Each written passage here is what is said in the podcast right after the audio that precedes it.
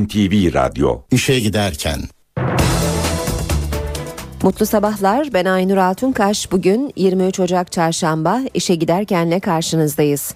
Saat 9'a kadar Türkiye ve dünya gündemindeki gelişmeleri, gazete manşetlerini, piyasa verilerini, yol ve hava durumlarını aktaracağız. Gündemin öne çıkan başlıklarıyla başlıyoruz.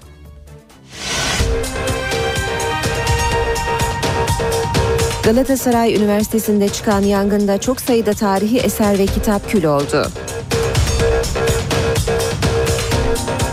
Ana dilde savunma konusu bugün Meclis Genel Kurulu'nda görüşülecek. Antalya'da aşırı yağış sele neden oldu. Dünya Ekonomik Forumu Davos'ta bugün başlıyor.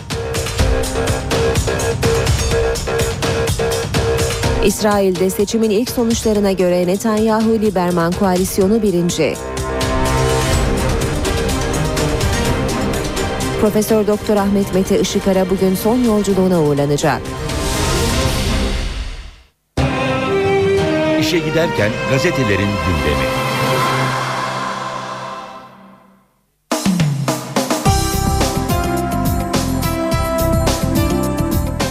Basın özetlerine Sabah gazetesiyle başlıyoruz. Boğaz'ın içi yandı diyor Sabah manşette. Ortaköy sahilindeki Galatasaray Üniversitesi'nin kullandığı 142 yıllık tarihi saray İstanbulluların gözü önünde kül oldu. Sultan Abdülaziz döneminde yani 1871'de Boğaz'ın en güzide yerlerinden olan Ortaköy sahilinde inşa edilen görkemli bina 3. katında elektrik kontağından çıkan yangında harap oldu. Denizden ve karadan çok sayıda itfaiyenin müdahalesine rağmen şiddetli rüzgar yüzünden alevlere teslim olan binanın kül oluşunu İstanbullular gözyaşlarıyla izledi. Sabah gazetesinden aktardık. Hürriyet gazetesiyle devam edelim. Hürriyette de haberi Galatasaray söndü derken kül oldu e, başlığıyla görmüş. Galatasaray Üniversitesi'nin saray binasındaki yangının saat 19 sıralarında başladığı, personelin müdahalesiyle söndürüldüğü sanılan alevlerin itfaiye zabıt tutarken bu kez çatıdan yükseldiği ifade ediliyor. Hürriyet'te manşetse 50 euro ile başladı. Paris'te 3 kadının öldürülmesiyle ilgili örgüt bağlantılı cinayetten tutuklanan Ömer Güney'in bugüne getiren Ömer Güney'i bugüne getiren süreci 2011'de Kürt Dernekleri Federasyonu'na 50 euro aidat ödeyip üye olması ateşledi. Federasyon Başkanı Mehmet Ülker, derneğimize ister Fransız ister Türk herkes üye olabilir. Ömer Güney 18 Kasım 2011'de üye oldu. Derneğimize gidip gelmeye başladı. Etkinliklere de katılıyordu. Fransızcasının çok iyi olması nedeniyle de tercümanlık yapıyordu. Güney kendisini baba tarafım Kürt, anne tarafım Türk diye tanıtmış. Ancak son bilgilere göre bunun doğru olmadığı anlaşıldı. Kısaca karanlık biri gibi geliyor bize dedi. Yakınları hasta diyor Ömer Ziya Güney Sivas Şarkışla'ya bağlı Polatpaşa köyünde 16 Mart 1984'te doğdu. 5 yaşında Fransa'ya gitti. 2003'te Almanya'da evlenip 2011'de boşandı. Yakınlarına göre beyninde tümör var, hasta. Devam ediyoruz basın özetlerine işe giderken de yine hürriyetten bir başlık. Ulusalcılık kafatasçılık değildir. Kılıçdaroğlu'nun açıklaması CHP'nin 6 okulda 6 okundan biri milliyetçilik. Elbette ulusalcıyız. Ulusalcılık herkesi kucaklamaktır. Halkına inanan, güvenen, bunun için mücadele eden özgür bireyin olmasını isteyen bir anlayıştır ulusalcılık dedi.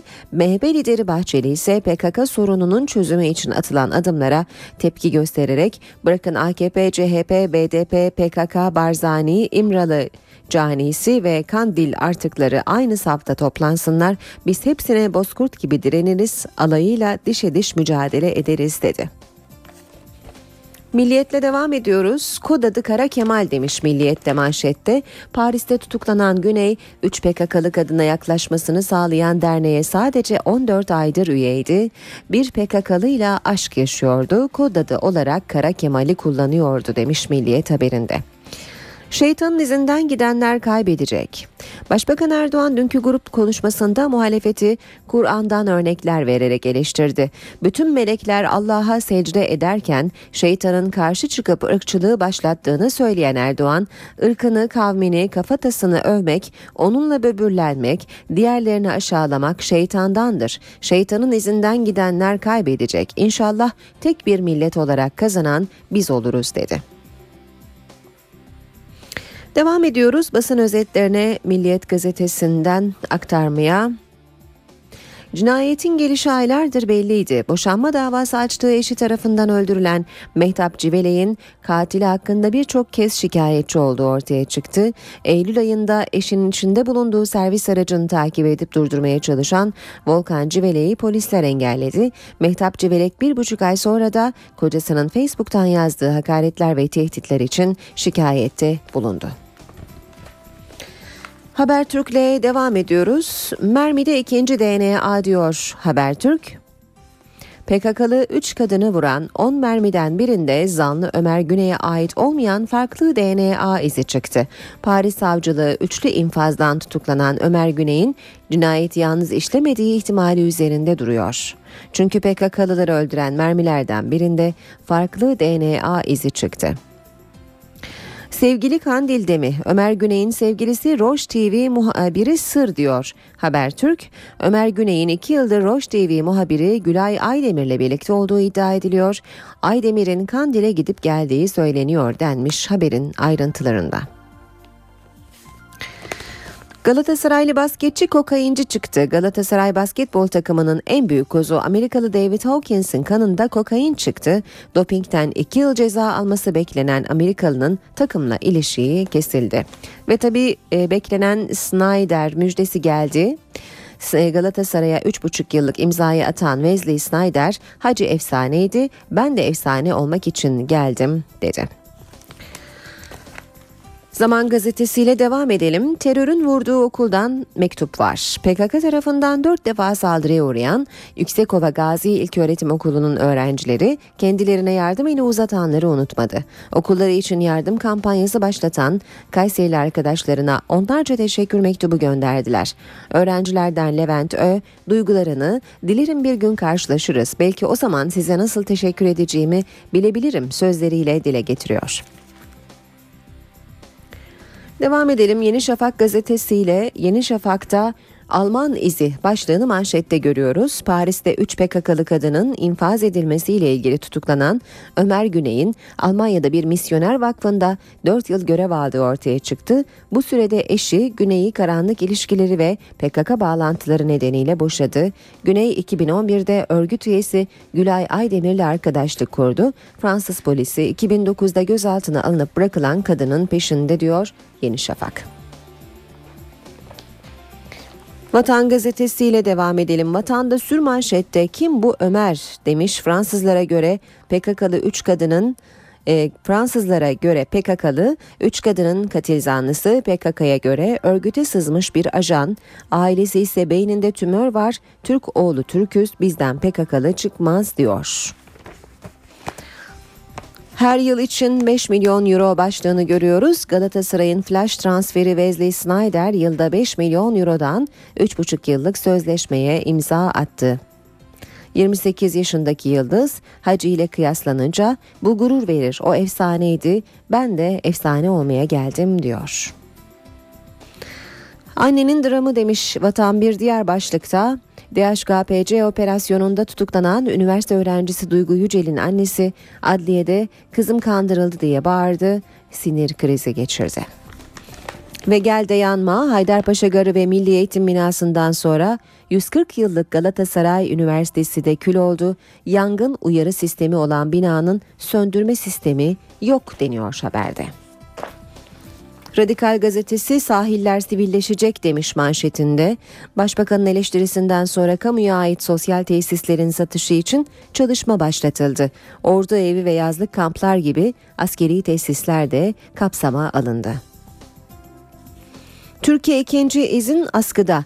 Diyarbakır'da hava operasyonlarını eleştiren Ahmet Türk'ün ikinci İmralı görüşmesi zora girdi. BDP'ye başka isim bildir sinyali verildi. Başbakan grup toplantısında Türk'ü eleştirdi. Bugün gerçekleşmesi beklenen ziyarete bakanlıktan izin çıkmadı. Akşam gazetesiyle devam edelim. Dikkat evinize uçak çarpabilir. Manşetini görüyoruz. Havada tehlike kokusu var. Binlerce uçağın inip kalktığı havaalanları hatalı yapılaşmanın tehdidinde. Devlet Hava Meydanları işletmesini denetleyen Sayıştay tek tek uyardı. İstanbul'da 6291 bina uçuş güvenliğini tehlikeye düşürüyor. Trabzon, İzmir, Dalaman'da risk var. Ve son olarak da Cumhuriyet'e bakacağız. AKP'ye 4 red diyor manşet. Türkiye'nin ağır dille eleştirdiği ve yarın Avrupa Konseyi Parlamenterler Meclisi'nde oylanacak olan raporda değişiklik çabası boşa çıktı. Avrupa Konseyi Parlamenterler Meclisi Komisyonu'nda medya özgürlüğü raporu görüşüldü. AKP milletvekilleri Mehmet Can ve Dişli'nin raporun tutuklu gazeteciler 301. madde internet sitelerinin yasaklanması ve seçimlerde medyanın iktidar ve muhalefete eşit yer vermediği yönündeki maddelere ilişkin verdiği değişiklik önerileri çoğunlukla reddedildi deniyor haberde. NTV Radyo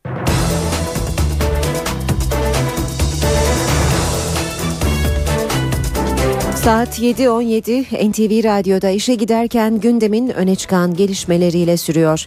İstanbul Beşiktaş'taki Galatasaray Üniversitesi'nin tarihi binasında dün akşam çıkan yangın büyük çapta maddi hasara neden oldu. Kısa sürede tüm binayı saran yangında çok sayıda tarihi eser ve kitap kül oldu. Yangın karadan ve denizden yapılan müdahaleyle yaklaşık 4 saatte kontrol altına alınabildi. Galatasaray Üniversitesi'nde bir tarih kül oldu. Yangın saat 19 sularında kampüsteki tarihi binanın 3. katında başladı.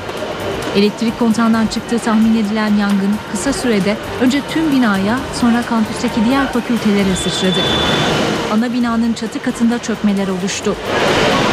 Üniversitede bulunanlar hemen tahliye edildi.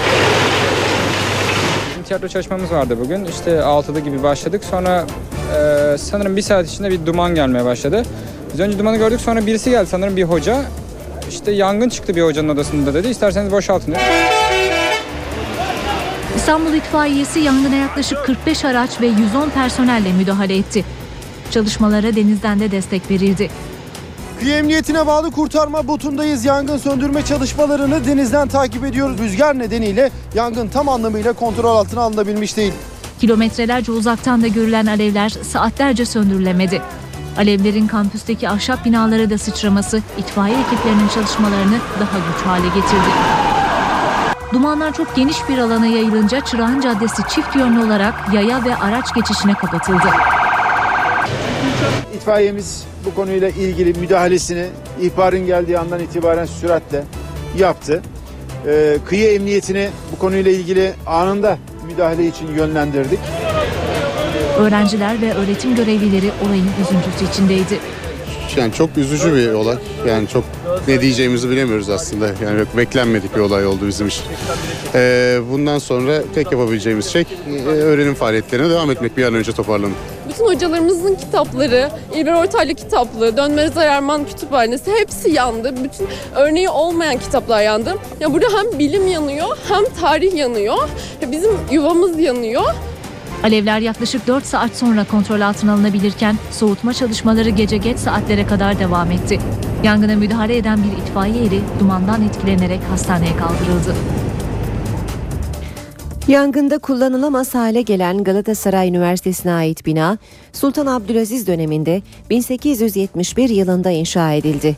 1992 yılında Galatasaray Üniversitesi'ne devredilen binanın tavanı ve duvarları el işi süslemelere sahipti. Galatasaray Üniversitesi tarafından kullanılan Feriye Sarayları olarak da bilinen ve Çırağan Sarayı'nın müştemilatı olan bina 1871 yılında Sultan Abdülaziz döneminde Mimar Sarkis Balyan tarafından inşa edildi. E, bu bina kârgirdir fakat ara katlar ahşaptır ve tavanlar kalem işidir. Resmi adı İbrahim Tevfik Efendi Sahil Sarayı olan ana bina uzun yıllar Galatasaray Lisesi'nin kız bölümü dersliği ve yatakhanesi olarak kullanıldı. 142 yıllık bina daha sonra Galatasaray İlkokulu'na tahsis edildi ve 1992 yılında da üniversiteye devredildi. İlk dönemde idari bilimler, sınıflar, kütüphane ve öğretim üyelerinin bürolarını barındıran ana binada günümüzde sadece idari birimlerin bir kısmıyla hukuk, iktisadi ve idari bilimler fakültesi, iletişim fakülte sekreterlikleri ve bu fakültelerde görevli öğretim üyelerinin büroları vardı. Tarihi binanın duvarlarında ve tavanında el yapımı süslemeler de yer alıyordu.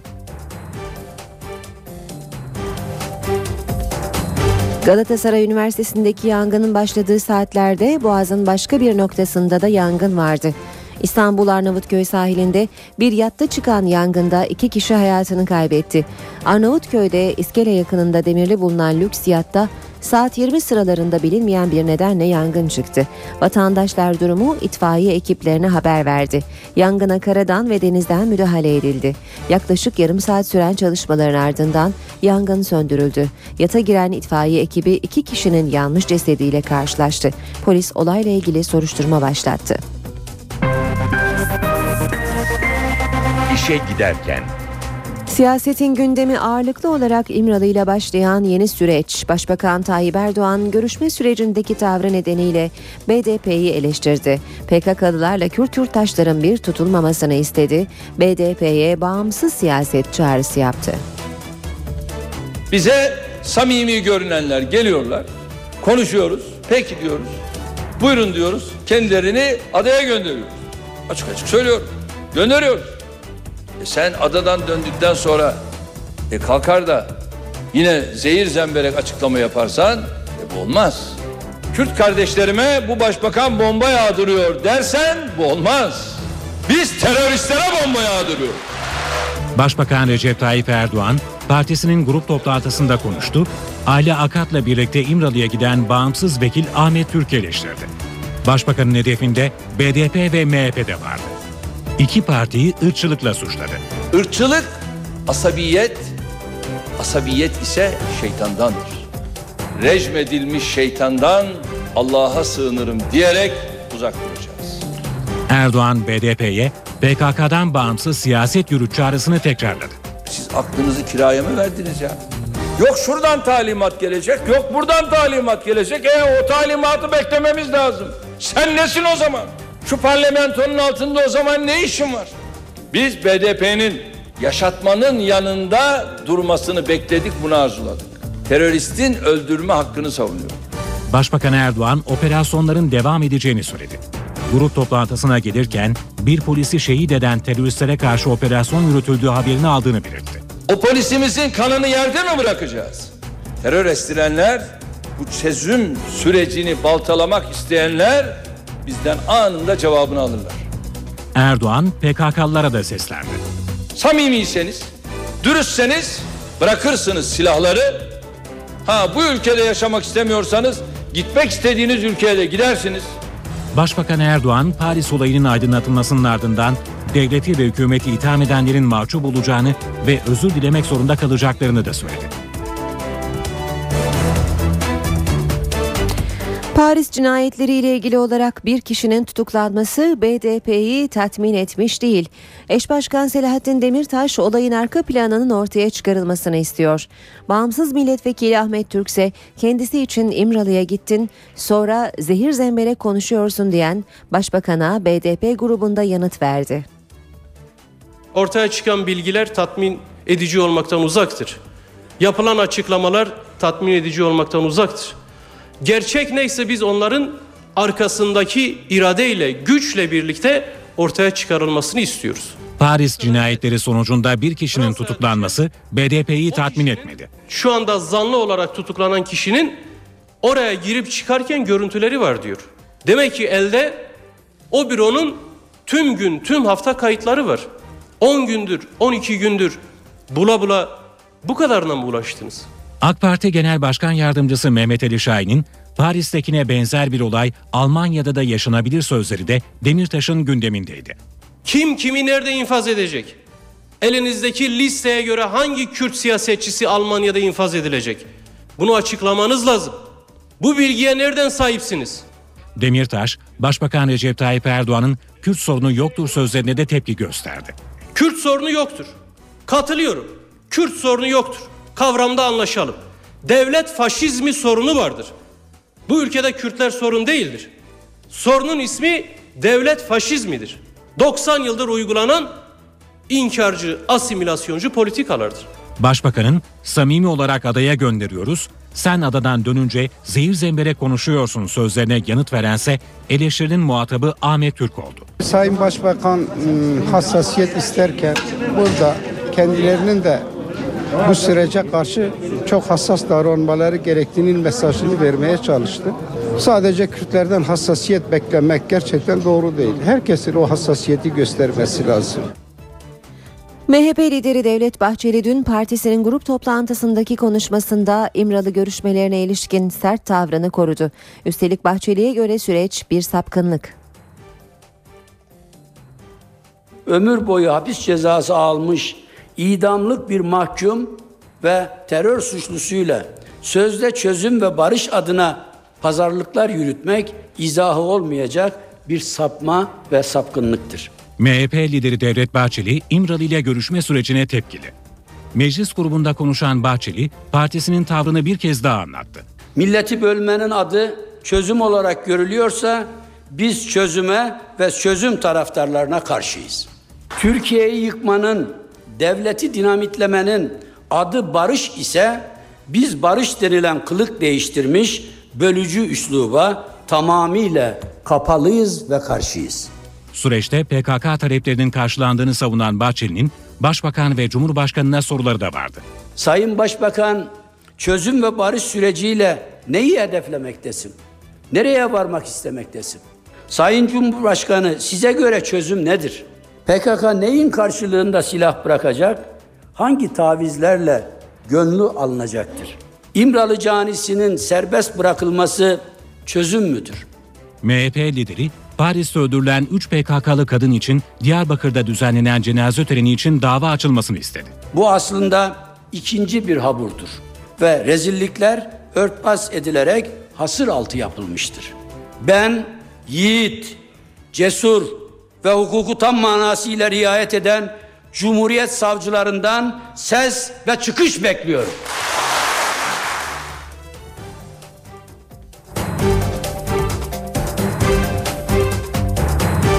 CHP Genel Başkanı Kemal Kılıçdaroğlu'nun gündeminde ise farklı başlıklar vardı. Kılıçdaroğlu, Ege'de Rumlara etnik temizlik yapıldı görüşünü ortaya atan Hüseyin Aygün'ü eleştirdi. Kılıçdaroğlu'nun hedefinde partisindeki ulusalcılar da vardı. Kurtuluş Savaşı sırasında etnik temizlik yaptık diye bir düşünce asla ve asla kabul edilemez. CHP Genel Başkanı Kemal Kılıçdaroğlu attığı bir Twitter mesajında Ege'de Rumlara etnik temizlik yapıldığı ifadesini kullanan Tunceli Milletvekili Hüseyin Aygün'e bu sözlerle tepki gösterdi. Aygün'ün katılmadığı partisinin grup toplantısında konuşan Kılıçdaroğlu sadece bu ifadeleri kullanmakla kalmadı eskilerden bir örnek verdi. Kurtuluş Savaşı sırasında kürsüye bir yiğit adam çıktı. Dersim milletvekili Diyapa. Ve şunu söyledi. Biz buraya ölmeye geldik dedi. Kaçmaya değil. Batının Hasan Tahsin'i neyse Doğu'nun Diyapa'sı da odur. Kılıçdaroğlu partisindeki ulusalcılara da mesaj gönderdi. Bütün kimliklere saygılıyız biz. Bu partide görev alacak. Bu partide çalışacak. Bütün arkadaşlarımın bu gerçeği bilmesi lazım. Biz yurtsever bir partiyiz. Kimseyi ötekileştirme lüksümüz yok. CHP lideri Başbakan Erdoğan'ın ulusalcı mısınız yoksa sosyal demokrat mı sorusuna da yanıt verdi. Biz ulusalcıyız ama aynı zamanda sosyal demokratız biz. Ya bizim altı okumuzdan birisi milliyetçilik. Türkçesi de ulusalcılık. Elbette ki ulusalcıyız. Ulusalcılık kafa tasçılık değildir. DHKPC operasyonunda avukatların tutuklanmasını da eleştiren Kılıçdaroğlu, HSYK'ya bu süreçteki tavrı nedeniyle yüklendi. Kenan Evren bile bunları yapmadı. İlk kez yargı ayaklar altına alınmıştır. Kendilerine yüksek adını veren kurula söylüyorum. Yeriniz yüksekte değil. Yeriniz yüksekte değil. Adalet açısından sizin yeriniz düzde de değil. Maalesef çukurda. Birazdan spor haberleri ve İstanbul trafiğine bakacağız. Şimdi kısa bir aramız var. Ara vermeden önce gündemin başlıklarını hatırlayalım.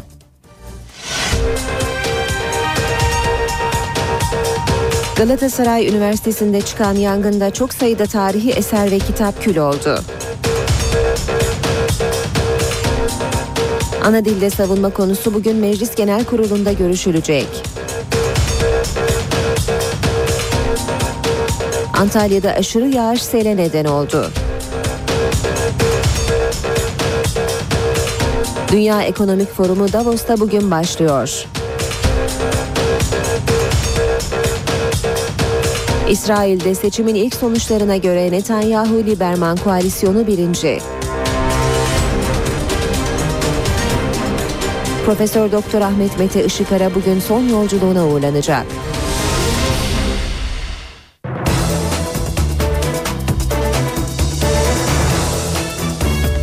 Saat 7.36 bakalım İstanbul trafiğinde e, durum ne? Bir araç arızası aktaralım hemen. Temde Hastal Kavşağı Seyrantepe istikametinde meydana gelen bir e, araç arızası var ve bu sebeple bu bölgede trafik yoğunlaşıyor. Geride de yığılmalar başladı diyebiliriz. Şu anda Gazi Osman Paşa itibarıyla yoğun bir trafik olduğunu söyleyelim.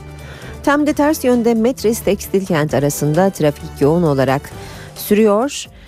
İki telide başlayan ve o üçte devam eden Bayrampaşa'ya kadar etkisi süren bir yoğunluk var. Şu anda yine elimize bir e, kaza haberi ulaştı. Büyükdere Caddesi'nde Barbaros Bulvarı Balmumcu yönünde bir kaza var. Özellikle köprü trafiğini olumsuz etkileyeceğini söyleyebiliriz e, bu kazanın.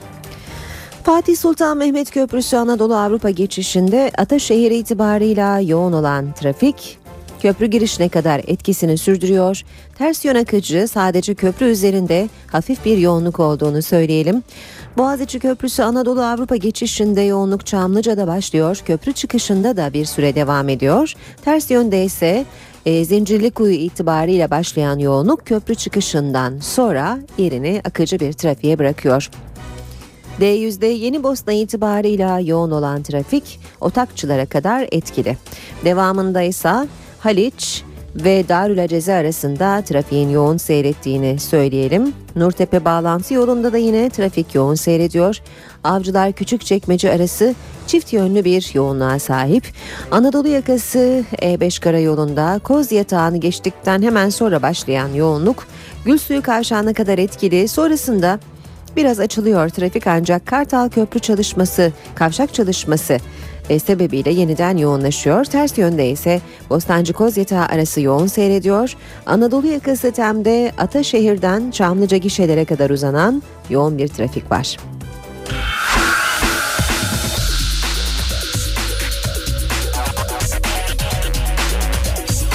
Spor sayfaları.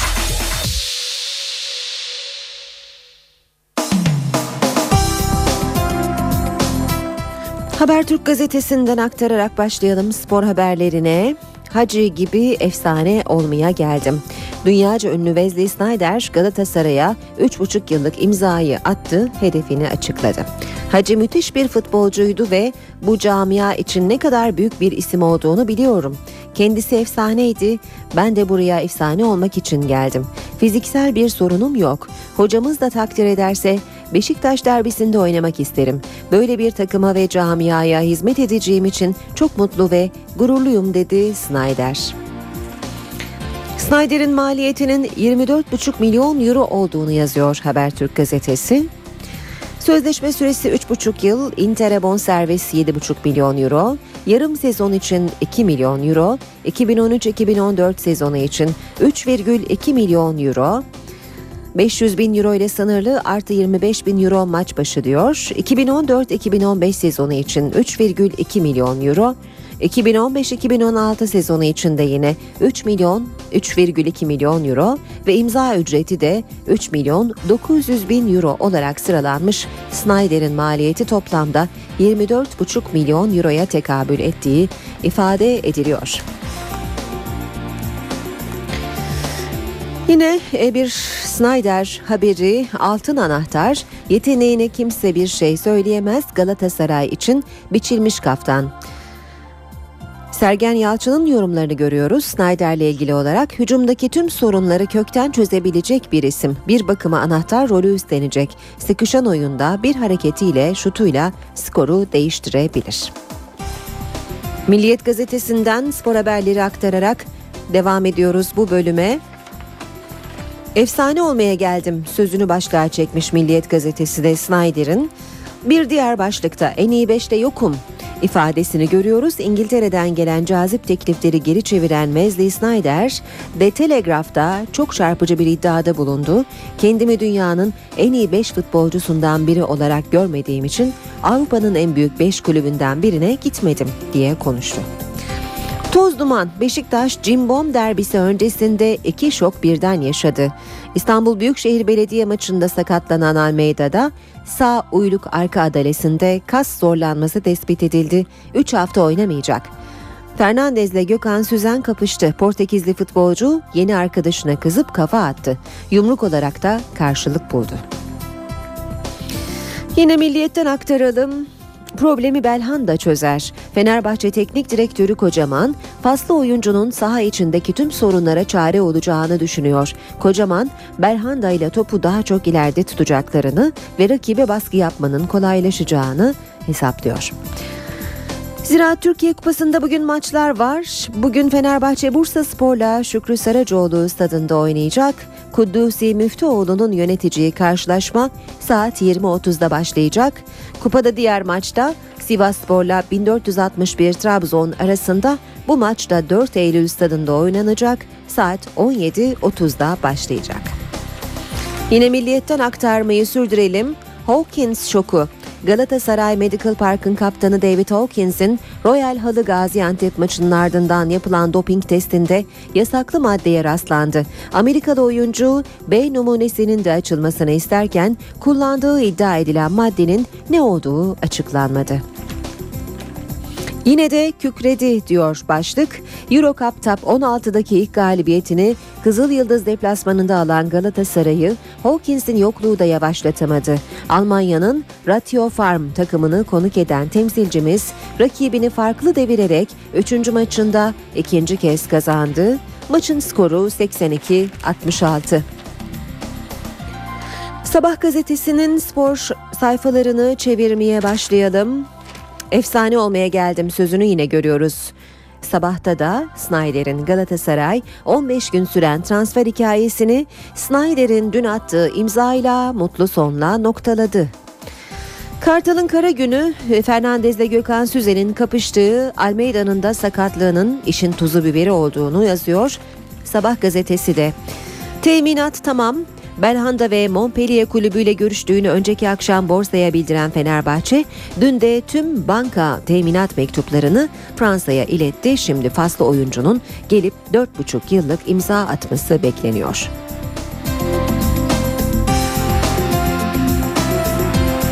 Ve son spor haberini yine sabahtan okuyacağız. Trabzon'da hareketli saatler. Fırtınada transferin tek şartı yerli bir isim olması. Trabzonspor'da Kardemir Karabük mağlubiyeti büyük üzüntü yarattı. Başkan Sadri Şener dün akşam soluğu Trabzon'da aldı. As Başkan Nevzat Şakar'la Şenol Güneş baş başa durum değerlendirmesi yaptı. Bugün yönetim kurulu toplantısı var. Spor haberleri aktardık. NTV Radyo'da işe giderken de saat 7.44 gündemde öne çıkan gelişmelerle devam ediyoruz.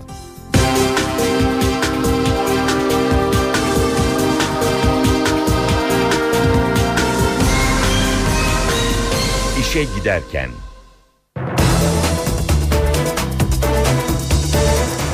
Antalya'da sağanak yağış yine sele neden oldu. Bu kez adres Demre ilçesi. İlçede çok sayıda sera ve portakal bahçesi sel suları altında kaldı. Zarar büyük. Mira antik kentinin büyük bölümü de suyla kaplandı. Sağanak yağış Antalya'da 10 gün aradan sonra bu defa Demre ilçesinde zarara neden oldu. Çok sayıda sera ve tarım arazisi su altında kaldı. Sel yüksek kesimlerdeki taş, çamur ve ağaç dallarını ilçe merkezine sürükledi. Güvercinlik mahallesinde bazı ev ve iş yerlerinin su bastı. En büyük zarar tarım alanlarında yaşandı. Gürses ve Köşkerler köyleriyle Karabucak mahallesinde çok sayıda sera kullanılamaz hale geldi. Portakal ağaçları suya gömüldü. Köşkerler köyünün dörtte üçü sular altında kaldı. Seralarda sebze diye bir şey kalmadı. Demre Kaş Karayolu bir süre kapalı kaldı. Sular ilçedeki Mira Antik Kenti'nin kazı alanını kapladı. Antik kentin girişindeki hediyelik eşya satan esnaf da selden etkilendi. Su yüksekliği yer yer 2 metreyi buldu.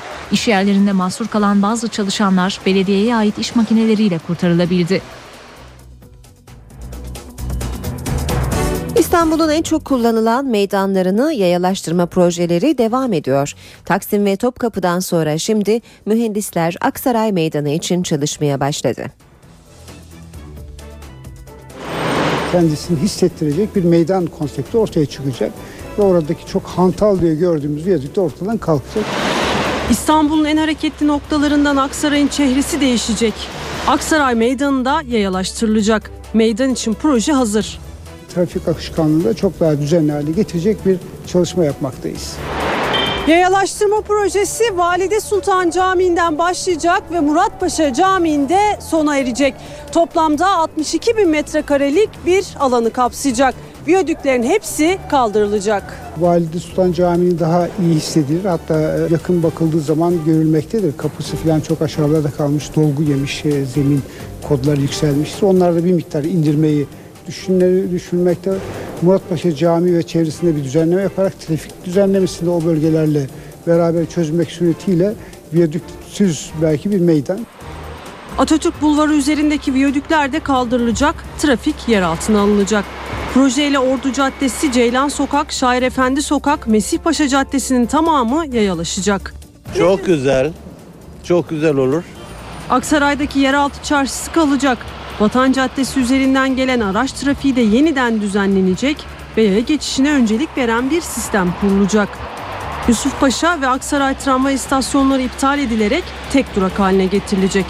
Aksaray metro ve tramvayın buluşma noktası. Yeni sistem tamamlandığında Marmara, İdo, Taksim ve Yenikapı metro hattıyla da entegre olması sağlanacak. Aksaray esnafının bir kısmı projeye sıcak bakıyor. Ancak endişeli olanlar da var.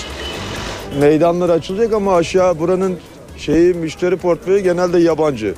Yabancı olduğu için yani yabancılar gittikten sonra Aksaray'ın cazibe merkezi olması azalıyor yani. Turist bölgesi de olduğu için belki esnafa iyi yarayabilir yani. Yapılaşmanın eleştirilmesiyle gündeme gelen İstanbul'da Esenler'de kentsel dönüşüm başladı. Ancak binlerce konut için ne ileri ne geri gidilebiliyor. Babası memleketten gelmiş. Bir kat yapmış. Abi evlenmiş. ikinci katı yapmış. Abla gelin olmuş. Üçüncü katı yapmış. Abi evlenmiş. Dördüncü kat. Başkanım ben sekizinci katta oturuyorum. Şimdi bu binadan siz e, risk yok diye bahsedebilir misiniz?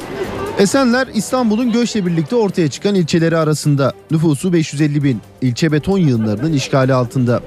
Esenler'de yıllar içinde isteyen istediği yere bina yaptı ve bugün ortaya çıkan manzara düşündürücü. Bulunduğumuz sokaktan örnek verelim. Aslında bu sokaktaki binaların yerinde kültürel tesis ya da okul olması gerekiyordu. Ancak bir şekilde binalar inşa edildi ve işlerinde yüzlerce insan, onlarca aile yaşıyor. Ne tapuları ne de ruhsatları var. Üstelik depreme karşı da dayanıksızlar. Ancak kentsel dönüşümün önündeki en önemli engelse bu binalar yıkıldıktan sonra bir daha yerlerine konut inşa edilemeyecek olması. Burası bir park alanı olarak gözüküyor. Evet doğru. Haberiniz var mı? Var var. Yaparken de haberimiz vardı zaten ya. Yeşil alan olduğunu bile bile yaptık bunu. Müsaade ettiler bize. Kim etti? Belediye eski giden belediye. Bile bile lades dedik. Yani bu sıradaki herkes aynı. Yeşil alan. Burada imar yok. Ruhsat yok. Yapı denetim hiç gelmedi zaten. Yaparken de hiç gelmedi. Bak görüyorsun hep 7 kat 8 kat. Yık derse bana paramı verir giderim. Esenler'de bina yığınlarının işgal etmediği, binaların inşa edilmediği hiçbir yer kalmamış. Yollar da bunlar arasında. İşte bulunduğumuz sokakta yol burada bitiyor. Bitmesinin nedeni ise yol üzerine inşa edilen bu bina. Bina olmasa yolda devam edecek. 25.732 konut ağır risk altında. Donatıda kalıyor ve hiçbir işlem yapılamıyor. Hiçbir imari iyileştirme yapılamıyor. İlçede kentsel dönüşüm devam ediyor. İlk etapta 12.324 konut yenilenecek. Park, okul ya da sağlık tesisi gibi alanlardaki binaların yıkılması için hak sahiplerine hazine arazilerinden yer tahsis edilmesi planlanıyor. Tapu ve Kadastro Genel Müdürlüğü Türkiye'de ilginç bir araştırmaya ev sahipliği yaptı. Araştırmaya göre Türkiye'deki mülklerin %65'inin tapusu erkeklerin üzerine kayıtlı. Doğuda kadınların üzerinde neredeyse hiçbir şey bulunmazken doğudan batıya gidildikçe kadının ev sahibi olma oranı artış gösterdi. Var. Kendi üstünüze mi? Evet. Eşiniz var mı? Var. Niçin eşinizin üstüne değil mesela? Diğer evler eşimin üzerine. Eviniz sizin üzerinize mi? Hayır eşimin üzerine. Biz ortaklaşa yapıyoruz. Benim de yazlığım var. Yazlık da benim üzerime. Tapu ve Kadastro Genel Müdürlüğü'nün araştırma sonuçları şaşırttı. Türkiye'de gayrimenkullerin %65'inin anahtarı erkekte. Mülk sahibi kadınların oranı doğudan batıya doğru geçildikçe artıyor. Eviniz kimin üzerine? E benim üzerime. Niçin? E alırken öyle almışız. Kimin üzerine? Eşimin üzerine. Genelde biliyor musunuz doğuda hep erkeklerin üzerineymiş tapular. Batıya geldikçe kadınların üzerine daha çok ev yapılıyormuş. Niçin sizce böyle bir şey olabilir? Medeniyet oluyor ondan galiba. En çok erkeklerin mülk sahibi olduğu il Hakkari. Oran %86. Hakkari'yi Mardin ve Siirt takip ediyor. Kadınların en çok gayrimenkul sahibi olduğu iller sırasıyla Ankara, İstanbul ve Bayburt. Ankara'da 6,5 milyonluk gayrimenkulün 2 milyonunun anahtarı kadınlarda.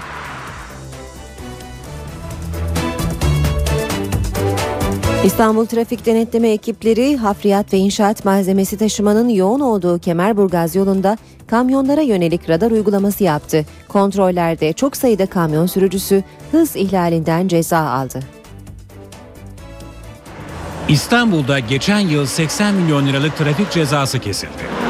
425 bin cezanın büyük bölümü ise aşırı hız nedeniyleydi. Hız denetimleri 2013'te birlikte daha da yoğunlaştı. Özellikle kamyonlar yakın takibe alındı. Kamyon trafiğinin en yoğun yaşandığı bölgelerden biri olan Kemerburgaz yolundayız. Trafik ekipleri kamyon sürücülerine yönelik radar denetimi yapıyor. Denetimler sırasında gezici ya da sabit radarlardan yararlanıyor. Yasal sınırlar dahilinde olduğu için herhangi bir ceza işlemi uygulamıyoruz. Hız limitlerini aşan sürücüler kamerayla tespit ediliyor, ardından da sürücüye ceza kesiliyor. Sürücüler özellikle hız konusunda dikkatli olarak diğer sürücülerin can ve mal güvenliğine dikkat etmeleri gerekmekte. Yetkililer hız konusunda uyarıyor. Fakat sürücülerin bahaneleri dikkat çekiyor. Acele ediyoruz ya arabalar. Arıza falan var işte usta getiriyoruz. Tehlikeli ama e, ya yolumuz serbest. Yolumuzu önümüzü görmedikten sürece öyle hız falan yaptığımız yok bizim. Kamyon sürücülerine hız ihlali yaptıklarında limiti ne kadar aştıklarına bağlı olarak 166 lirayla 366 lira arasında değişen para cezası uygulanıyor. Bir yıl içerisinde 5 kez hız ihlali yaparken yakalanan sürücünün ehliyetine de bir yıl el konuluyor. Önceki gün tedavi gördüğü hastanede hayatını kaybeden depremde de Profesör Doktor Ahmet Mete Işıkara'nın cenazesi bugün toprağa verilecek. Depremlerle baş edebilmek, depremle O Türkiye'nin deprem dedesiydi. Yıllarca deprem değil binalar öldürür dedi. geçen konu oldu. Profesör Doktor Ahmet Mete Işıkara 1999'da Marmara depreminin ardından hayatını Türkiye'yi deprem konusunda bilinçlendirmeye adadı. Depremle alakamız yoktu. Depremi bizim beynimize soktu artık, yerleştirdi. Türkiye'miz için çok büyük kayıp. Çok iyi bir deprem bilincisiydi. 72 yaşında hayatını kaybeden Işıkara son nefesine kadar da bu amaç için çalıştı. Uslubu farklıydı. Korkutmak yerine bilinçlendirmeyi tercih etti. Ya belki kendi farkında değildi ama şimdi eminim ki hissediyordur. Ee, yani o kadar çok mesaj var ki bilinçlendiğine dair insanların. Bence en doğrusu ve en güzeli buydu. Bilim adamı gözüyle okuduğu depremi halk diliyle anlatmayı başardı. Fay tartışmalarından ziyade toplumun depreme bilinçli olarak hazırlıklı olması ve depreme dayanıklı binalarda oturmamızı hep öğütlerdi. Türkiye'nin ilk afet hazırlık ve deprem eğitim derneğini kuran da Işıkara oldu. Deprem değil binalar öldürür diyen tek bilim insanıydı. Bunları çocuklara anlatmanın yöntemlerini onunla beraber oluş- oluşturduk. Ve bu çalışma içerisinde yaklaşık e, bir 10 yıl içerisinde hocamızla beraber 1 milyondan fazla çocuğun eğitimini yaptık. Depremi anlatmak için her yolu denedi. Çocuklar için kitaplar çıkarttı. Hatta çizgi karakter bile oldu. Sadece halkın değil, devlet kurumlarının hatta Kızılay'ın bile bilinçlenmesini sağladı. Kızılay'ın tekrar eski gücüne kavuşmasında ve şu an gelmiş olduğu durumda halkımızın takdirini kazandığı bu durumda Allah rahmet eylesin Kızılay e, Işıkara'nın son derece büyük emekleri vardır. Ahmet Mete Işıkara için ilk tören saat 9.30'da 11 yıl müdürlüğünü yaptığı Kandilli Rasathanesi'nde düzenlenecek. Öğle vakti Teşvikiye Camii'nde kılınacak namazın ardından cenazesi Feriköy mezarlığında toprağa verilecek. NTV Radyo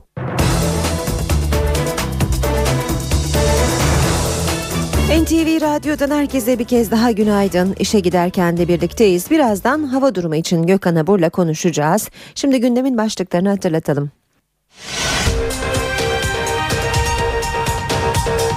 Galatasaray Üniversitesi'nde çıkan yangında çok sayıda tarihi eser ve kitap kül oldu. Ana dilde savunma konusu bugün Meclis Genel Kurulu'nda görüşülecek. Antalya'da aşırı yağış sele neden oldu. Dünya Ekonomik Forumu Davos'ta bugün başlıyor. İsrail'de seçimin ilk sonuçlarına göre Netanyahu-Liberman koalisyonu birinci. Profesör Doktor Ahmet Mete Işıkara bugün son yolculuğuna uğurlanacak.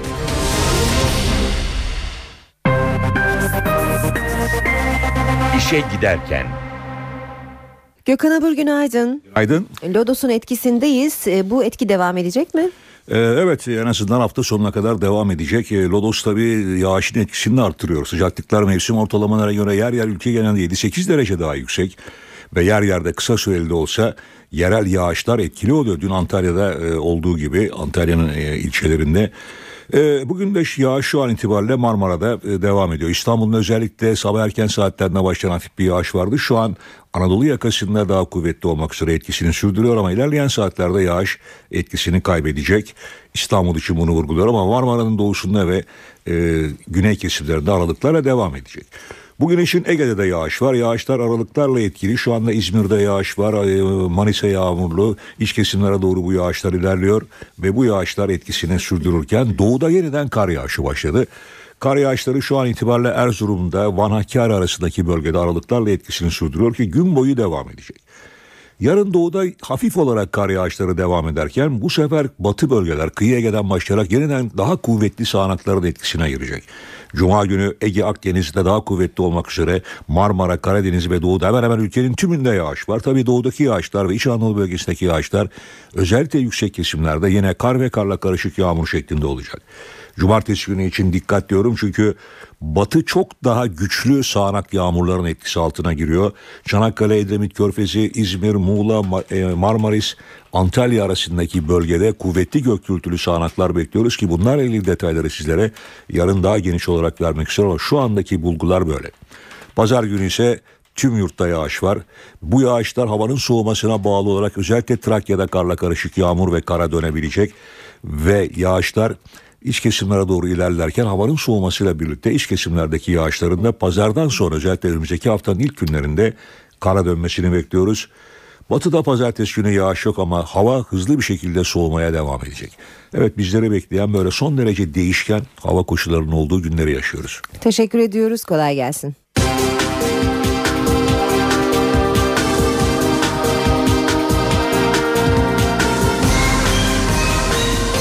İşe giderken İstanbul trafiği yağıştan olumsuz etkileniyor. Yer yer kazalar var. D100'de koşu yolu Harem yönünde meydana gelen maddi hasarlı bir kaza var. Ve e, bu bölgeye olan trafiği olumsuz etkilemiş durumda bu kaza. Bir diğer kaza Büyükdere Caddesi'nde Barbaros Bulvarı Balmumcu yönünde meydana geldi. Ve bölgede trafik oldukça yoğun seyrediyor. Bir araç arızası var. Hastal Kavşağı Seyrantepe istikametinde temde meydana gelen bu arıza sebebiyle de bölgede trafik yoğun seyrediyor. Köprülere bakalım Fatih Sultan Mehmet Köprüsü Anadolu Avrupa geçişi yoğunluğu Kozyatağı itibarıyla etkili köprü girişine kadar. Ters yöne de bakalım ters yönde de Etiler katılımı itibarıyla yoğun olan trafik köprü girişinde akıcı bir trafiğe bırakıyor yerini ancak e, Kavacık'ta kısa süreli bir yoğunlaşma görüyoruz yeniden. Temle devam edelim. Ee, şu sıralarda Mahmut Bey Doğu Kavşağı'ndan başlayan ve Maslak Kavşağı'na kadar devam eden aşırı bir yoğunluk var. Ters yönde Karayolları Mahallesi Mahmut Bey arası yine yoğun seyrediyor. D100'de Çoban Çeşme itibariyle başlayan yoğun trafik köprü yönünde Darül Adeze'ye kadar etkili. Ters yönde ise e, Bahçeli Evler e, Çoban Çeşme arası yoğun seyrediyor. E, ayrıca Darül Aceze e, Ayvansaray arası da yine yoğun olan bölgelerden O3'te Mahmut Bey Hal arası trafik çift yönlü yoğun. Hal Anıt Mezar arası da yine sürücüleri zorluyor. Anadolu yakasında e, yoğun olan bölgeler Kartal, Gülsuyu Kavşağı, e, Kozyatağı, Küçükyalı arası çift yönlü yoğun. Ayrıca yine e, Göztepe Kavşağı'nda da yoğun bir trafik olduğunu görüyoruz. İşe giderken gazetelerin gündemi.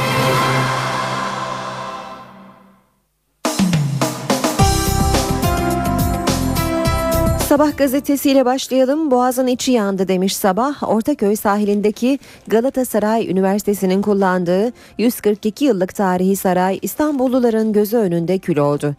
Sultan Abdülaziz döneminde 1871'de Boğaz'ın en güzide yerlerinden olan Ortaköy sahilinde inşa edilen görkemli bina 3. katında elektrik kontağından çıkan yangında harap oldu. Denizden ve karadan çok sayıda itfaiyenin müdahalesine rağmen şiddetli rüzgar yüzünden alevlere teslim olan binanın kül oluşunu İstanbullular gözyaşlarıyla izledi.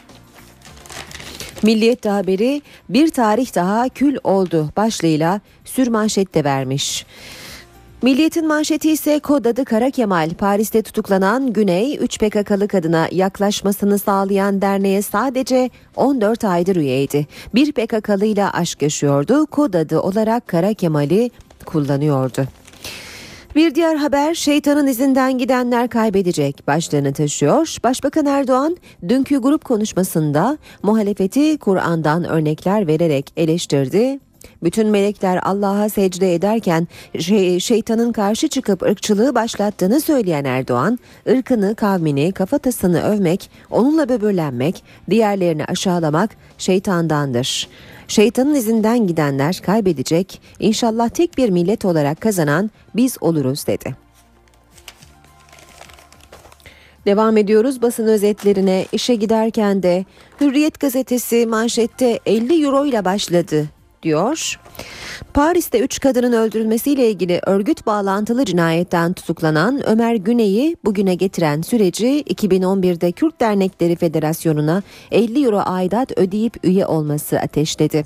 Federasyon Başkanı Mehmet Ülker, derneğimize ister Fransız ister Türk herkes üye olabilir. Ömer Güney 18 Kasım 2011'de üye oldu. Derneğimize gidip gelmeye başladı, etkinliklere de katılıyordu. Fransızcasının çok iyi olması nedeniyle de tercümanlık yapıyordu. Güney kendisini baba tarafım Kürt, anne tarafım Türk diye tanıtmış. Ancak son bilgilere göre bunun doğru olmadığı anlaşıldı. Kısaca karanlık biri gibi geliyor bize dedi. Devam ediyoruz basın özetlerine. İşe giderken de sırada Habertürk var. Habertürk'te mermide ikinci DNA diyor.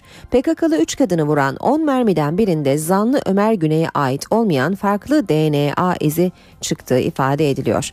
Ömer Güney'in sırları başlığını 4 e, maddenin üzerinde görüyoruz. Bu 4 madde ise şöyle sıralanmış. Geçen yıl 3 kez geldiği Türkiye'de ne yaptığı belli değil.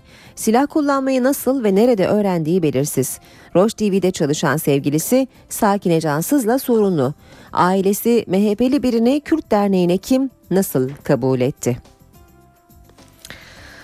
Devam edelim basın özetlerine işe giderken de vatana bakalım. Vatanda kim bu Ömer sorusunu sürmanşette görüyoruz. Fransızlara göre PKK'lı 3 kadının katil zanlısı, PKK'ya göre ise örgüte sızmış bir ajan. Ailesi ise beyninde tümör var, Türk oğlu Türküz bizden PKK'lı çıkmaz diyor. Vatan Gazetesi'nde Gel de yanma başlığını yine görüyoruz. Haydarpaşa Garı ve Milli Eğitim binasından sonra 140 yıllık Galatasaray Üniversitesi'nin de kül olduğu belirtiliyor. Yangın uyarı sistemi olan binanın söndürme sisteminin olmadığı vurgusu yapılmış haberin ayrıntılarında. Yine e, Vatan Gazetesi'nden aktaralım. Her yıl için 5 milyon euro. Galatasaray'ın flash transferi Wesley Snyder yılda 5 milyon eurodan 3,5 yıllık sözleşmeye imza attı. 28 yaşındaki Yıldız Hacı ile kıyaslanınca bu gurur verici. O efsaneydi ben de efsane olmaya geldim dedi. Bu gece Mevlid Kandili olduğunu hatırlatalım. Hazreti Muhammed'in dünyaya gelişinin 1442. yıl dönümü. Cumhuriyet gazetesiyle devam ediyoruz. AKP'ye 4 red diyor manşet. Türkiye'nin ağır dille eleştirildiği ve yarın Avrupa Konseyi Parlamenterler Meclisi'nde oylanacak olan raporda değişiklik çabası boşa çıktı. Medya özgürlüğü raporu görüşüldü e, komisyonda. AKP milletvekilleri Memecan ve Dişli'nin raporun tutuklu gazeteciler 301. madde internet sitelerinin yasaklanması ve seçimlerde medyanın iktidar ve muhalefete eşit yer vermediği yönündeki maddelere ilişkin verdiği değişiklik önerileri çoğunlukla reddedildi deniyor haberde. Radikal gazetesiyle devam ediyoruz. Sahiller sivilleşecek diyor Radikal manşette. Başbakanın eleştirisinden sonra kamuya ait sosyal tesislerin satışı için çalışma başlatıldı. Orada ev ve yazlık kamplar gibi askeri tesisler de kapsama alındı. Bir başka haber Türkiye ikinci izin askıda başlığıyla yer almış. Diyarbakır'da hava operasyonlarını eleştiren Ahmet Türk'ün ikinci İmralı görüşmesi zora girdi. BDP'ye başka isim bildir sinyali verildi. Başbakan grup toplantısında Türk'ü eleştirdi. Bugün gerçekleşmesi beklenen ziyarete bakanlıktan izin çıkmadı. Yeni Şafak gazetesine bakalım. Yeni Şafak'ta Alman izi başlığını manşette görüyoruz. Paris'te 3 PKK'lı kadının infaz edilmesiyle ilgili tutuklanan Ömer Güney'in Almanya'da bir misyoner vakfında 4 yıl görev aldığı ortaya çıktı. Bu sürede eşi Güney'i karanlık ilişkileri ve PKK bağlantıları nedeniyle boşadı. Güney 2011'de örgüt üyesi Gülay Aydemir'le arkadaşlık kurdu. Fransız polisi 2009'da gözaltına alınıp bırakılan kadının peşinde deniyor. Akşam gazetesi manşette dikkat evinize uçak çarpabilir demiş.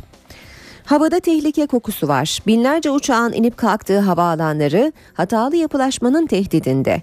Devlet Hava Meydanları işletmesini denetleyen Sayıştay tek tek uyardı. İstanbul'da 6291 bina uçuş güvenliğini tehlikeye düşürüyor. Trabzon, İzmir, Dalaman'da risk var. Son gazete zaman terörün vurduğu okuldan mektup var diyor manşet. PKK tarafından dört defa saldırıya uğrayan Yüksekova Gazi İlköğretim Okulu'nun öğrencileri kendilerine yardım eli uzatanları unutmadı. Okulları için yardım kampanyası başlatan Kayserili arkadaşlarına onlarca teşekkür mektubu gönderdiler.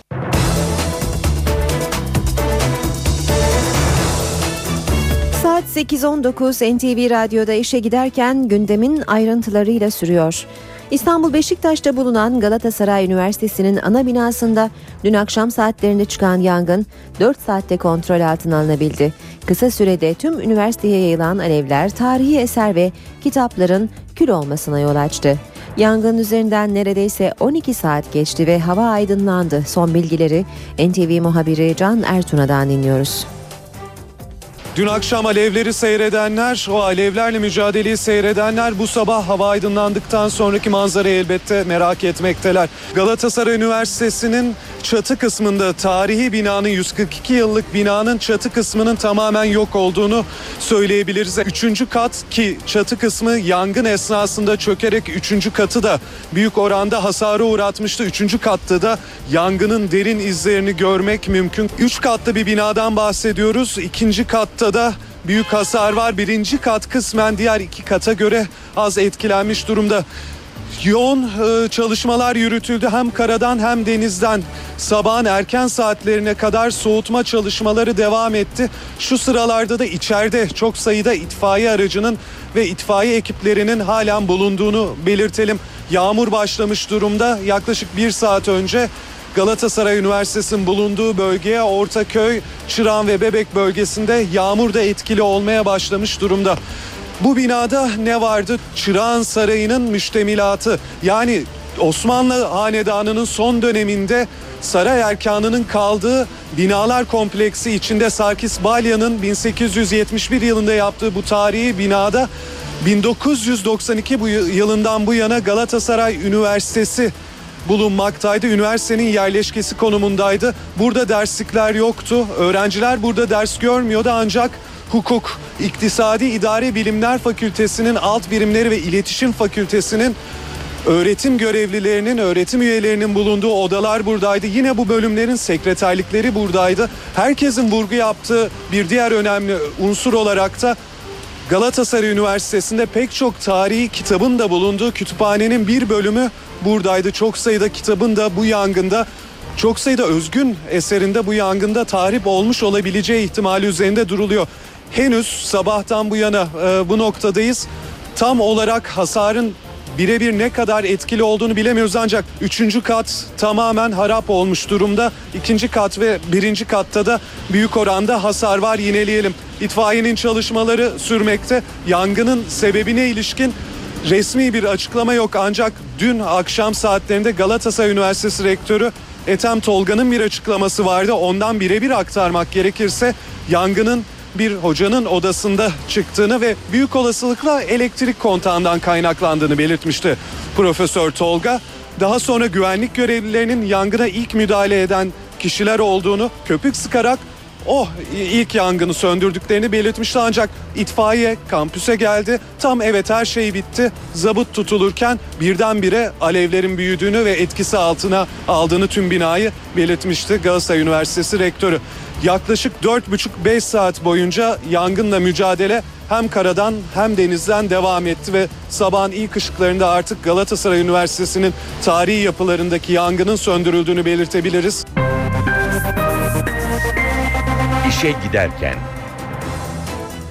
Mahkemelerde ana dilde savunma imkanı tanıyan düzenleme bugün Meclis Genel Kurulu'nda görüşülecek. Tasarıyla özellikle KCK duruşmalarında krize neden olan sanıkların istediği dille ifade sorunu ortadan kalkacak. Düzenleme ile mahkumlara eşleriyle görüşme hakkı da tanınıyor. Görüşmeler 3 ayda bir özel bir odada yapılacak. Düzenleme ile belli bir derecede hasta olan hükümlü ve tutukluların tedavileri süresince mahkumiyetlerine ara verilebilecek. Bu konuda adli tıp raporu dikkate alınacak. Paris'te PKK'lı 3 kadının öldürülmesi olayıyla ilgili tutuklanan Ömer Güney'in ailesi olanlara inanamıyor. Güney'in amcası PKK'lı PKK'yı lanetleyen bir aile olduklarının altını çiziyor. Paris'te 3 PKK'lının katil zanlısı olarak gözaltına alınan Ömer Güney'in amcası NTV'ye konuştu. Amca Zekai Güney, yeğenimin cinayetleri işlediğine ihtimal vermiyorum dedi. Şüpheli Ömer Güney'i son olarak iki yıl önce gördüğünü belirten Zekai Güney, iddialar Sakine Cansız'ın şoförlüğünü yaptığı şeklinde. Ancak biz onun havaalanında güvenlik görevlisi olarak çalıştığını biliyorduk ifadelerini kullandı. Amca Zekai Güney, şüpheli Ömer Güney'in hatırlayamadığı 45 dakikalık süreyi ise yeğeninin hastalığına bağladı. Ömer Güney'in beyninde tümör olduğunu ve sık sık nöbet geçirdiğini söyleyen Zekai Güney, polisin sorularına bu nedenle yanıt verememiş olabilir dedi. Yeğeninin PKK üyesi olduğu iddialarına da çok şaşırdığını söyleyen amca Zekai Güney, biz PKK'yı lanetleyen milliyetçi bir aileyiz diye konuştu.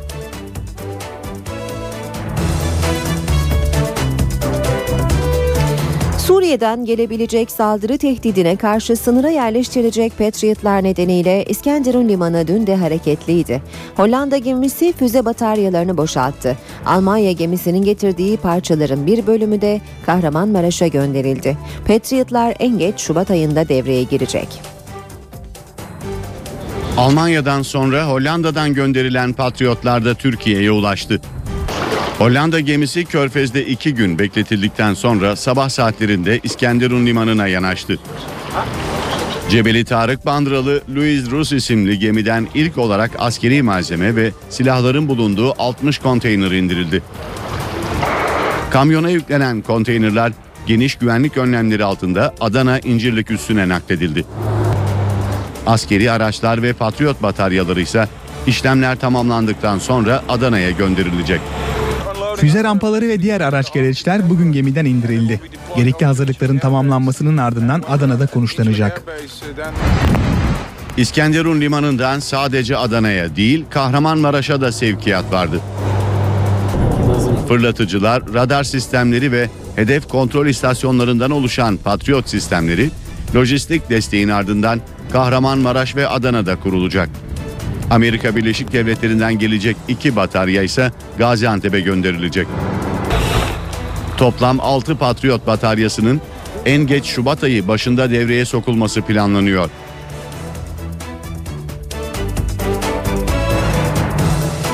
Hatay'ın İskenderun ilçesinde eylem yapan grup iki Alman askerin başına çuval geçirmeye çalıştı.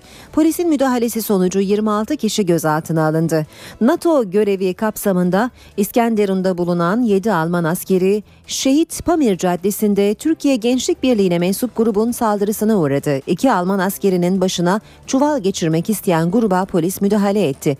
Alman askerleri eylemin yapıldığı yerden uzaklaştırıldı. NATO'ya bağlı askerler kalabalık dağılana kadar bir süre bölgedeki kuyumcuda bekletildi. Polisin müdahale ettiği grupta ise 26 eylemci gözaltına alındı.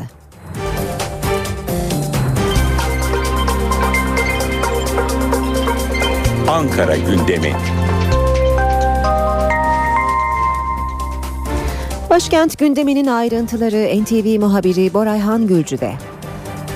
Cumhurbaşkanı Abdullah Gül'ün programıyla başlayalım. Gül bugün Bosna Hersek Reisül Uleması Hüseyin Kavazoviç ve beraberindeki heyeti kabul edecek. İki de güven mektubu sunulacak bugün Cumhurbaşkanı Gül'e. Nepal Büyükelçisi Paudyal ve Honduras Büyükelçisi Espinoza'yı kabul edecek Cumhurbaşkanı Abdullah Gül. Bu kabuller basına açık olacak. Ee, Kabullerin ardından da basın mensuplarının sorularını yanıtlamasını bekliyoruz. Meclis Başkanı Cemil Çiçek Türkiye Odalar ve Borsalar Üniversitesi Üniversitesi'nde bir sempozyuma katılıyor. Sempozyumun konusu anayasa ve başkanlık sistemi olacak. Bilindiği gibi yılbaşından bu yana oldukça yoğun bir şekilde yeni anayasa uzlaşma komisyonunun çalışmaları devam ediyor. Bu komisyonun çalışmalarına ilişkin bilgi vermesi bekleniyor. Meclis Başkanı Cemil Çiçek'in beklentilerini aktarmasını bekliyoruz. Başbakan Tayyip Erdoğan'ın programı da yoğun sabah saatlerinde Partisinin Doğu Anadolu bölgesi milletvekilleriyle bir kahvaltıda bir araya gelecek. İmralı süreci ve terör konuları masada olacak. Başbakan Tayyip Erdoğan'ın günler ilerledikçe yerel seçim yaklaştıkça bu tipte toplantıları sıklaştıracağı da belirtiliyor. Başbakan Erdoğan daha sonra ise Yüksek Seçim Kurulu Başkanı Ali Emi kabul edecek. Cumhuriyet Halk Partisi'ne geçecek olursak MYK toplantısı var. Genel Başkan Kemal Kılıçdaroğlu başkanlığında toplanıyor CHP MYK'sı ve bu toplantıya da İmralı süreci ve terör konularının gündeminin ağırlıklı olarak meşgul etmesini bekliyoruz. Mahkemelerde ana dilde savunma imkanı uzun zamandır tartışılıyordu. Özellikle açlık grevleriyle birlikte gündeme gelmişti. Daha çok ön, ön plana çıkmıştı. Ana dilde savunma hakkı da bugün mecliste görüşülecek. Meclis Genel Kurulu'nda görüşülecek. Aynı zamanda bu düzenlemeyle birlikte mahkumlara eşleriyle birlikte 3 ayda bir olmak üzere özel bir odada da kalma imkanı tanınacak. İşe giderken Piyasalarla devam edelim. İMKB 100 endeksi gün içinde gelen haberlerle yaklaşık 2000 puanlık bir dalgalanma yaşasa da günü tarihinin en yüksek kapanışı olan 85.646 puandan kapattı. Piyasada Moody's kaynaklı haberler etkili oldu. Bu sabah serbest piyasada bir dolar 1.77, euro 2.36'dan işlem görüyor. Euro dolar 1.33, dolar yen 88 düzeyinde. Altının onsu 1692 dolar, kapalı çarşıda külçe altının gramı 97 lira. Cumhuriyet altını 650, çeyrek altın 161 liradan işlem görüyor. Brent petrolün varil fiyatı 112 dolar.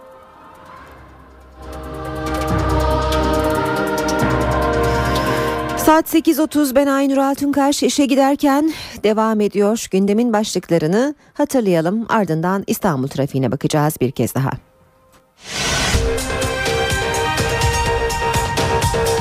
Galatasaray Üniversitesi'nde çıkan yangında çok sayıda tarihi eser ve kitap kül oldu.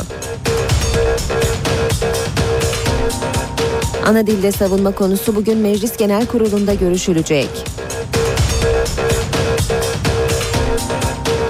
Antalya'da aşırı yağış sele neden oldu. Dünya Ekonomik Forumu Davos'ta bugün başlıyor. İsrail'de seçimin ilk sonuçlarına göre Netanyahu-Liberman koalisyonu birinci.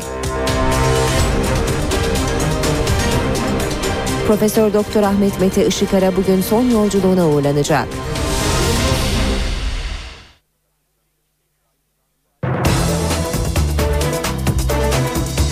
Basın Ekspres yolu Kuyumcu Kent Güneşli yönünde maddi hasarlı bir kaza var. Büyükdere Caddesi Barbaros Bulvarı Balmumcu yönünde meydana gelen kaza trafiği hala olumsuz etkiliyor. D100'de koşu yolu Harem yönünde bir kaza var ve bölgede trafik e, yoğun olarak seyrediyor. Bu arada deniz e, trafiğinde de bir aksama söz konusu. Elverişsiz deniz e, koşulları sebebiyle e, şu sıralarda e, İdo'da bazı seferler iptal, avcılar seferlerinin yapılamadığını e, dinleyicilerimize aktaralım. Trafiğe hızlıca tekrar bakalım. Boğaziçi Köprüsü Anadolu Avrupa geçiş yoğunluğu Çamlıca'da başlıyor köprü ortasına kadar. E, ters yönde Zincirlikuyu'da başlayan ve köprü çıkışına kadar etkili olan yoğunluk var. D100'de Çoban Çeşme itibarıyla başlayan yoğunluk Darül Aceze'ye kadar etkisini hissettiriyor. Ters yönde bu noktadan Ayvansaray'a kadar trafik yoğun. Sonrasında e, hafifliyor yoğunluk ama Merter'de yeniden yoğunlaşıyor. Şirin Evler'e kadar da yoğun olarak devam ediyor. Fatih Sultan Mehmet Köprüsü Anadolu Avrupa geçişi yoğunluğu Kozyatağı itibarıyla başlamış durumda. Daha geride ise Ankara yoluna kadar taşan Maltepe Kavşağı'ndan başlayan bir yoğunluk olduğunu söyleyelim. Köprü üzerine kadar Fatih Sultan Mehmet Köprüsü yoğun Ters yönde etiler katılımı köprü ortasına kadar yoğun seyrediyor. Ataşehir'de yine yoğunluk var. Avrupa yakası Tem'le devam edelim. Karayolları Mahallesi'nden e, iki telliye kadar çok yoğun olduğunu görüyoruz trafiğin. Köprü yönünde Mahmut Bey Doğu Kavşağı'nda başlayan yoğunluk Maslak, e, Maslak Kavşağı'na kadar da devam ediyor. Küçükçekmece avcılar arasında da trafiğin etkili olduğunu belirtelim. Saat 8.33 e, NTV Radyo'da işe giderken devam ediyor. İki kaza haberi yine elimize ulaştı. D100'de Şirin Evler İncirli yönünde bir kaza var. Bir şerit bu sebeple trafiğe kapalı. Ee, diğer haber kaza değil bir araç arızası düzeltelim. Şile yolunda Tepeüstü Ümraniye yönünde kalan bir araç var ve bu bölgede de trafik bu sebeple yoğunlaşıyor.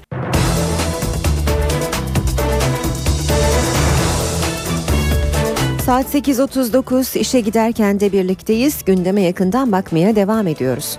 Dünya Ekonomik Forumu Davos'ta bugün başlıyor. 2500'den fazla katılımcıyı bekleyen forum için Türkiye'den geniş katılım var.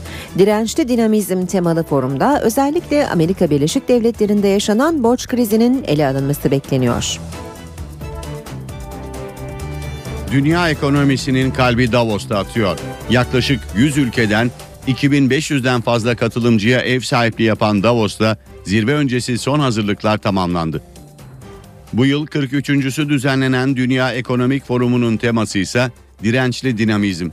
Forum genelinde özellikle Amerika Birleşik Devletleri'nde yaşanan borç krizi ele alınacak. Ekonomik büyüme için dinamizmin şart olduğunu belirten forum kurucusu Klaus Schwab'a göre herkes daha cesur adımlar atmalı. Ekonomik büyüme olumluluğa dayanır. Tüketici geleceğine güvenirse para harcar. İş adamı kendinden emin olursa yatırım yapar.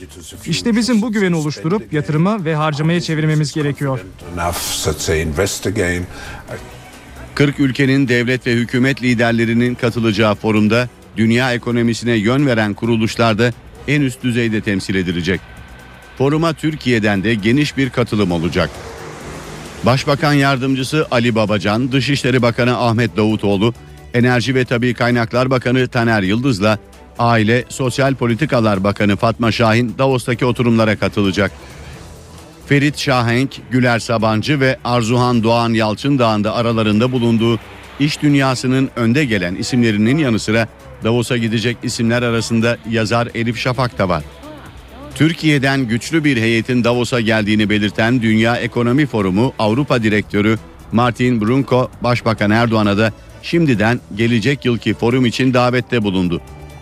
Türkiye'nin dirençli dinamizme örnek bir ekonomi olduğunu belirten Branko, krize rağmen büyüme gösteren Türk ekonomisinin örnek olduğunu ifade etti.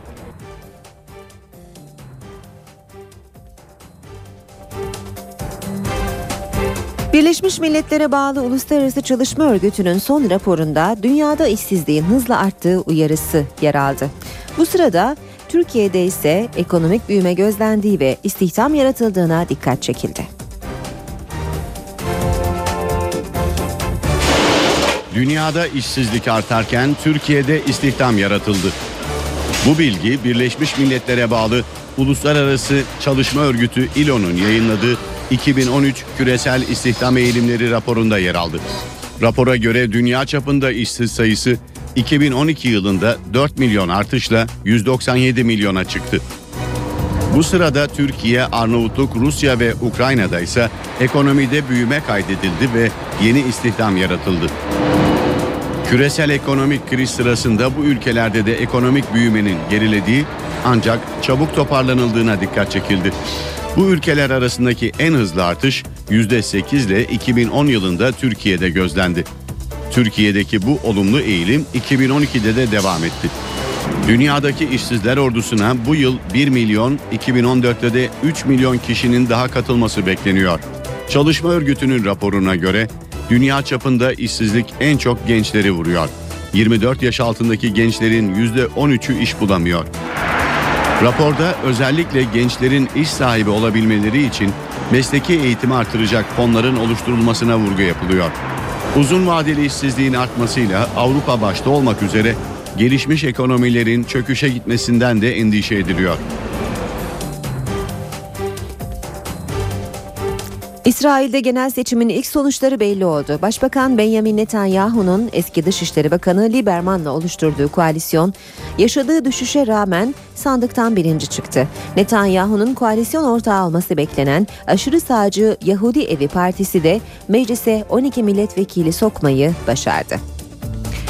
Sırada BBC Türkçe servisinin gözünden İngiltere basınında öne çıkan haberler var.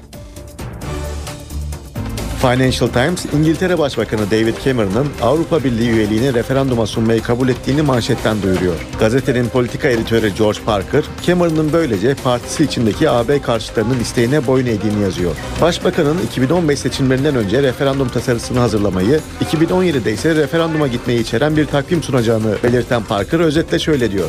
Referandum hiçbir zaman olmayabilir. Cameron 2015'te tam çoğunluk kazanamayabilir. Üstelik ne hükümet ortağı liberal demokratlar ne de işçi partisi muhalefeti bu fikri desteklemiş değil. Analizde Cameron'ın diğer yandan da partisi içindeki Avrupa Birliği taraftarlarını, İngiltere iş dünyasını ve Amerika Birleşik Devletleri'ni gözeterek AB'ye övgü dolu ifadeler de kullanacağı belirtiliyor. Guardian gazetesinde Patrick Winter, Cameron'ın esas amacının Avrupalı liderlerle üyelik şartlarını yeniden masaya yatırmak olduğunun altını çiziyor. Fakat başbakanın girdiği bu yolun farklı yollara çıkabileceğini dile getiriyor. Eğer yeniden yapılacak müzakerelerde uygun şartlara varamadığına inanırsa İngiltere'nin AB'yi terk etmesini önermek zorunda kalacak. Aynı şekilde eğer öne sürdüğü şartlarda İngiltere halkı tarafından reddedilirse öyleyse bana güle güle demek zorunda kalacak. Independent gazetesinin başyazısı İsviçre'nin Davos kasabasında yapılan Dünya Ekonomik Forumu'na ayrılmış. İklim değişimi sonunda yeniden gündemde başlıklı yazıda küresel büyüme, avro krizi ve Orta Doğu gibi konuların arasında küresel ısınmanın da ele alınacak olmasının sevindirici olduğu vurgulanıyor. İsrail'de dün yapılan ve sonuçları bugün açıklanacak olan seçimler bütün İngiliz gazetelerinde haber konusu. Independent haberi ise ilgi çekici. Sağ koalisyonun lideri Benjamin Netanyahu'ya desteğin düştüğüne işaret edilen haberde Filistin topraklarındaki Yahudi yerleşimlerinde yaşayan seçmenlerin sesine kulak veriliyor. Geçen yıl kurulmasına rağmen 12 sandalyeyi garantileyen radikal sağcı Yahudi Evi Partisi'ni destekleyen bir seçmenin şu sözleri aktarılıyor. Bu küçücük bölgede Filistin devleti için yer yok. Irak'taki Kürtler gibi özellikleri olmalı. Ama bu iki devlet sözleri saçma. Filistinlilerin zaten Ürdün'de bir devleti var.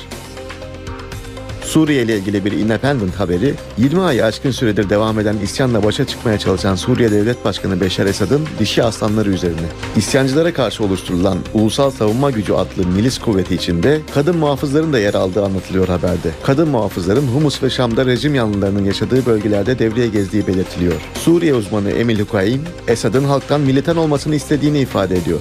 Uzman, yeni kişilere sadece operasyonları sürdürmek için değil, kendi toplumuna moral aşılamak için de ihtiyaç duyduğunu anlatıyor.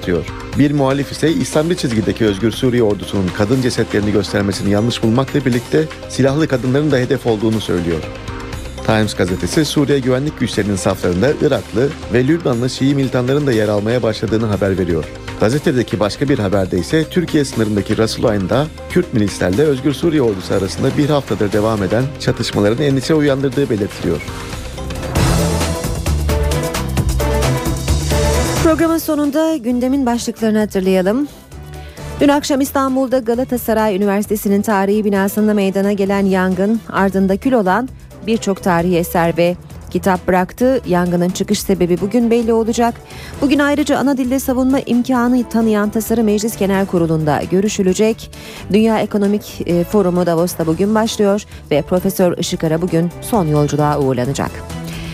İşe giderkenden bugünlük de bu kadar. Gelişmelerle saat başında yeniden karşınızda olacağız. Ben Aynur Altunkaş. Hoşçakalın. NTV Radyo